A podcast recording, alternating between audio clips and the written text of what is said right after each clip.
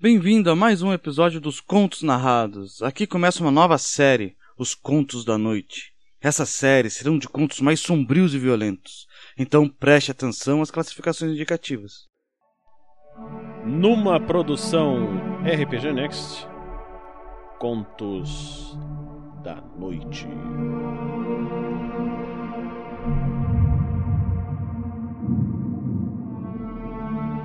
Episódio de hoje: A Barbada. Da autoria de Rodrigo Watzel, com as vozes de Vinícius Watzel e Fernando Moura.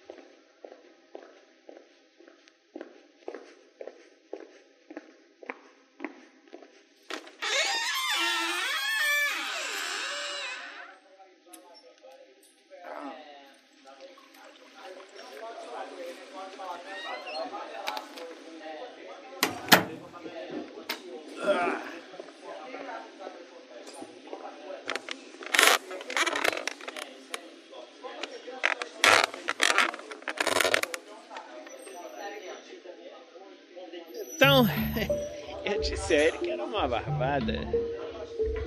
Corrida de cavalos? Não, a mulher barra gorda do circo. Tá mais idiota? Claro que era corrida de cavalos! E ele acreditou? Nasce um otário a cada minuto. Ei, bigode, mais um aqui para o meu amigo. E não me vem com aquela porcaria do outro dia. Quero coisa fina. E pode ser um duplo.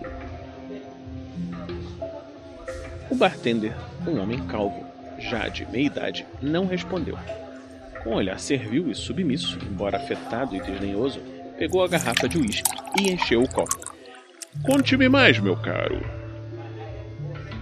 O outro já tinha tomado quatro doses e estava com a língua começando a enrolar. Mas não se fez de rogado e tomou o duplo de uma golada só, depositando em seguida, com a violência típica dos ébrios, o copo sobre o balcão. Pois é. Veja só você. Eu expliquei a ele que a corrida estava no papo, que não tinha como perder. E como foi isso? Ele apareceu lá na casa de apostas, era de manhã. O sujeito parecia inquieto. Alguma coisa estava perturbando. E daí? Daí que eu puxei pra. Eu sempre Eu sempre tive o fárago, sabe? Para os trouxas. E ele não era só um trouxa, era um que estava desesperado. Uma oportunidade tanto. Sem dúvida, sem dúvida. Não demorou cinco minutos e já sabia mais da vida dele do que seu próprio pai. Estava endividado. Ele ia perder a casa, ia morar com a mulher e os filhos debaixo da ponte. E resolveu apostar dinheiro que não tinha. Você vê que há maluco pra tudo neste mundo. é. E qual foi a lorota que você contou? De que havia um sistema de rateio, né? O resultado da corrida era combinado com antecedência. De forma. Né, os azarões ganhassem de vez em quando. e quando o cartão das casas de aposta ficasse com a maior parte do dinheiro dos otários que haviam apostado. E a gente que uma parte seria dividida entre os jogos. Bastava que ele, o otário, entrar no esquema, eu ganho, o prêmio da aposta seria muito maior do que o que ele iria gastar. e ele acreditou nessa sandice? É, ele ficou um pouco caidinho no início, né? Mas depois que eu expliquei a ele que a aposta precisava ser alta, é, mas sabe como é que é, né? O desespero cega a razão. Sem contar que só cai no golpe quem já é desonesto. Pois é. Mas gozado, no caso dele parecia ser só agonia mesmo. E ele caiu. Sim. E o, o que aconteceu depois que você fez a esperança dele em pedacinhos? Ah, o homem estava mal de saúde, eu não sabia, né? Ele teve um infarto fulminante e caiu duro, perdão do negro, no chão. Você teria feito isso se soubesse que o idiota era cardíaco? Sem pestanejar, né? Você sabe como é que é? O sujeito precisa garantir o leitinho das crianças.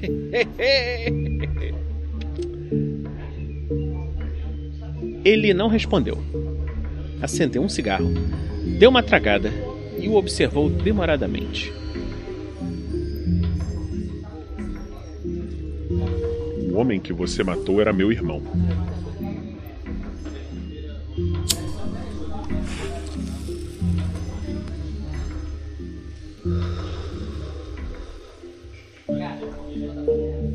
Sabe, ele sempre foi um homem de bem. Nunca deu problema na escola. Sempre tirou boas notas, fez faculdade, MBA, trabalhou em multinacional, até que perdeu tudo em uma iniciativa própria de negócios. Isso obrigou a pegar empréstimo em um banco, um dinheiro que estava com ele naquele dia. Gozado como são as coisas. Era um negócio que tinha tudo para dar certo. Uma barbada, como você poderia dizer. Já eu era bem diferente. Batia ponto na diretoria da escola. Mas eu não me importava, era por uma boa causa. Meu irmão era tipo cara muito legal. Para protegê-lo, eu tinha que arrebentar uns e outros de pancada. Acabei tomando gosto pela coisa. Um sujeito com a minha habilidade e poucos freios não seria grande coisa na vida. Mas, dependendo do ramo, poderia ter lá sua serventia. Isso me ajudou a arrumar um emprego com o doutor Fausto. Você, um vagabundo desgraçado como eu, certamente conhece. Não é? Sim. Sim. Pois é. Sabe, eu sempre achei o apelido dele Doutor Fausto. Uma coisa muito idiota. Ele me explicou uma vez que tinha a ver com o alemão ruim das ideias que havia vendido a alma para o diabo. Por que alguém faz essa merda? Eu falo de vender a alma, né? Eu não sei. Deve ser pela mesma razão que merdalhões como você se aproveitam do desespero de gente bacana e honesta como meu irmão. Eu, eu, eu sou um imbecil? É mesmo. Mas é um imbecil com autocrítica. E seu respeito. Mas não vai te salvar de pagar a dívida com o diabo aqui. Suava frio. O homem à sua frente tinha dois metros de altura e parecia, ele avaliava, ser capaz de quebrar um tronco de árvore na perna. Ou talvez foi só o medo mesmo falando ao pé do ouvido. Sugiro que você desista de pegar esse canivete. Você não terá tempo de usá-lo e não existe uma coisa que me irrite mais do que um bundão metido a malandro. Querendo dar uma de macho. Foi só impressão sua. Isso, bom menino. Sabe, até me dá vontade de só quebrar todas as suas articulações uma por uma, em vez de fazer isso e também furá-lo para vê-lo sangrar até morrer.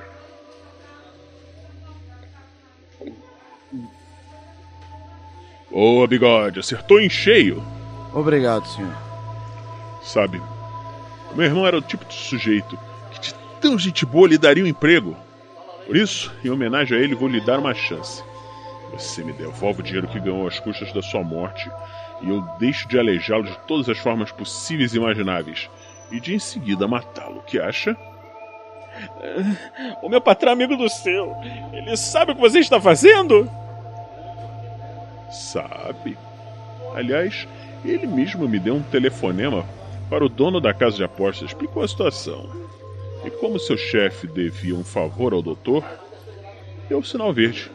Mas, Duro, você não tem lá muito cartaz com o velho Tião. Então. Eu vou repetir. Aceita o trato? E se eu não, e se eu não estiver mais com dinheiro? Então você tá fudido. Está bem, está bem. Você venceu. Aqui está o seu dinheiro. E, metendo a mão no bolso, retirou três maços de 100 notas de 100 e os colocou em cima do balcão. Preciso contar. Você já foi muito claro na sua posição. Ajuizado. Eu gosto disso. Posso ir embora agora? Não. Sacou um revólver e atirou no joelho do outro. Com um urro de dor, este caiu no chão e jatos de sangue brotaram aos borbotões. Nós tínhamos um trato! Nós tínhamos um trato! É verdade. Mas sabe, você tinha um com meu irmão. Também o fez acreditar que estava oferecendo um lance imperdível. Uma barbada! Juro, eu teria vindo atrás de você de qualquer forma. Entanto, se ele ainda estivesse vivo, certamente me pediria para poupá-lo, para só pegar o dinheiro de volta. Teria feito a vontade dele, mas para o seu azar ele morreu. Pelo amor de Deus, não me mata! Por favor! Se você tivesse usado essa boca de merda para me pedir misericórdia em nome do meu irmão, eu atenderia. Sabe o que te fudeu de verdade? Vou explicar. Assim você vai ter tempo de bater papo com o demônio. Você disse que faria a mesma coisa, mesmo sabendo que o meu irmão era cardíaco. Por favor! Levantou o revólver e mirou com calma no coração. Não havia mais nada a fazer. Vá para o inferno, seu filho da puta! É claro que vou. A gente vai se ver lá de novo, mas você vai primeiro!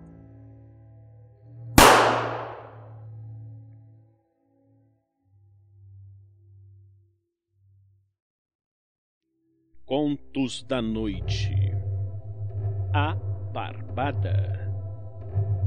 Com as vozes de Vinícius Watzel e Fernando Moura. Músicas de Kevin MacLeod.